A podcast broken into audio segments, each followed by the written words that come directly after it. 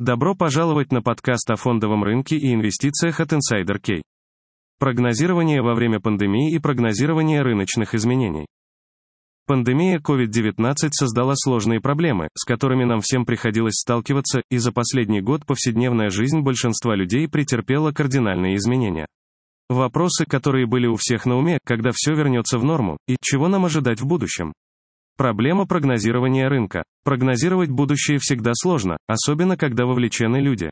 Люди не всегда действуют рационально. Они не всегда делают логичный выбор. А основную человеческую природу изменить трудно.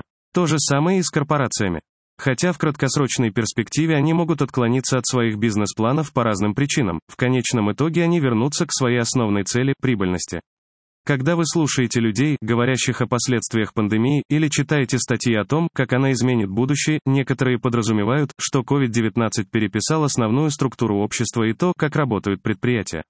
Когда мы смотрим на пандемию, мы видим в ней катализатор, ускоряющий уже происходящие изменения. Он выявляет существующие проблемы, которые компании или люди скрывают, чтобы решить когда-нибудь в будущем, и вынуждает их решать их сегодня. Некоторые из наиболее широко известных последствий пандемии COVID-19. Отказ производственной цепочки поставок и нехватка продукции. Рост розничных продаж электронной коммерции. Переделка индустрии общественного питания. Увеличение числа людей, работающих из дома. Во всех этих случаях пандемия COVID-19 усилила тенденции или выявила проблемы, которые уже имели место. Проблемы с цепочкой поставок и нехватка продуктов. В то время как многие страны вновь открываются и берут под контроль уровень вирусов, проблемы с нехваткой продуктов растут. Некоторые из этих дефицитов были вызваны краткосрочными всплесками спроса, вызванными пандемией, например, увеличение расходов на ремонт дома или новые покупки дома потребителями, на которые государство потратит стимулирующие деньги, и которые теперь работают дома и видят изменения, которые они хотят внести.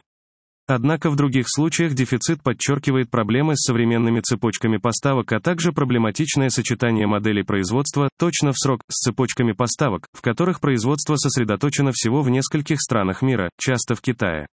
Эта ситуация является результатом десятилетий перемещения производств в развивающиеся страны с более низкими издержками, поскольку компании стремились к прибыльности.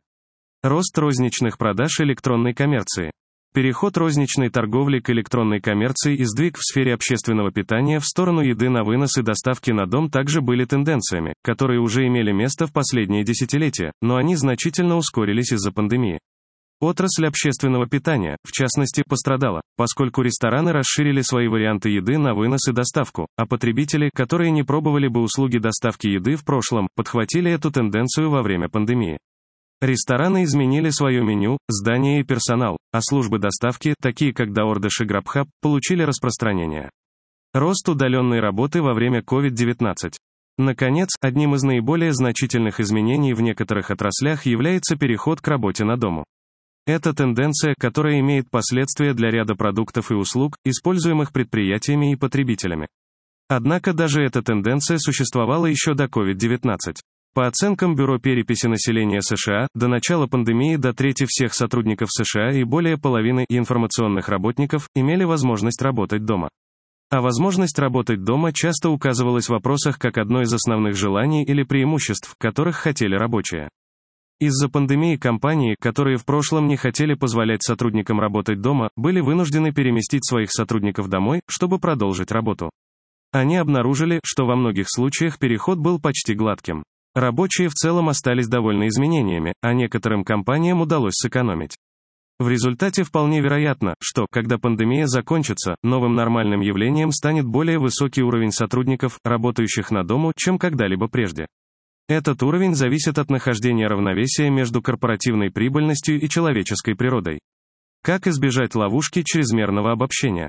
Итог, который мы узнали, анализируя изменения за последний год, заключается в том, что вы не можете делать обобщение о влиянии пандемии COVID-19, поскольку она по-разному повлияла на отдельных людей и отрасли. Даже внутри отраслей у конкретных продуктов или рынков разные истории.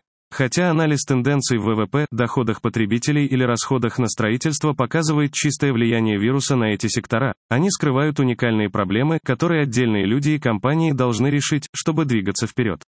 Что касается всех этих вещей, которые изменились из-за COVID-19, то сколько из этих изменений будет устойчивым? Это вопрос, о котором мы должны думать, работая над краткосрочными и долгосрочными прогнозами. И ответы будут продолжать меняться по мере того, как пандемия прогрессирует, а восстановление набирает обороты в регионах США и во всем мире. Узнайте раньше всех, какие акции будут расти на сайте insiderk.ru.